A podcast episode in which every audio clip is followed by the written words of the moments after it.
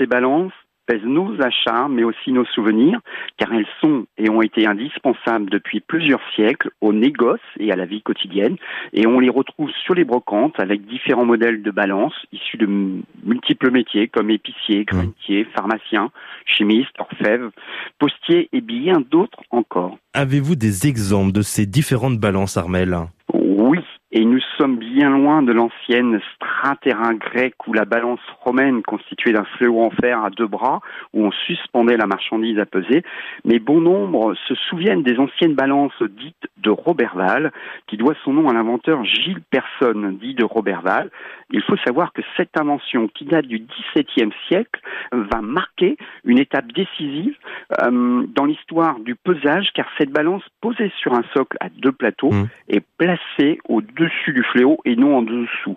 Et puis on retrouve diverses variantes, comme les balances pendules Béranger, les trébuchets, les pèse-lettres, les anglaises ou les polonaises en fonte. Ah, ça en fait quand même beaucoup. Est-ce qu'il y en a une préférée recherchée par les chineurs? Alors, celle arrivée dans les années 60, la balance semi-automatique puis automatique est restée bien présente dans nos mémoires avec son, son cadran hein, gradué mmh. circulaire en forme d'éventail où une aiguille se déplaçait pour lire la pesée.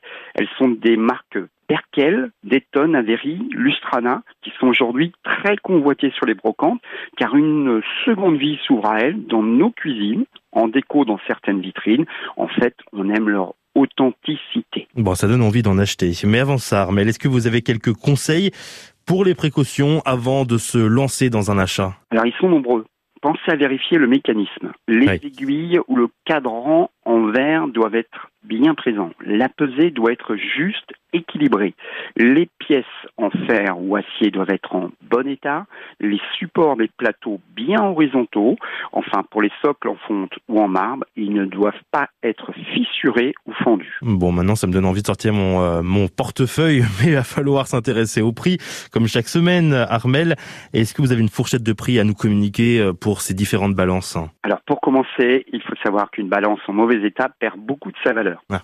Pour les balances romaines, simples, on en trouve entre 10 et 15 euros.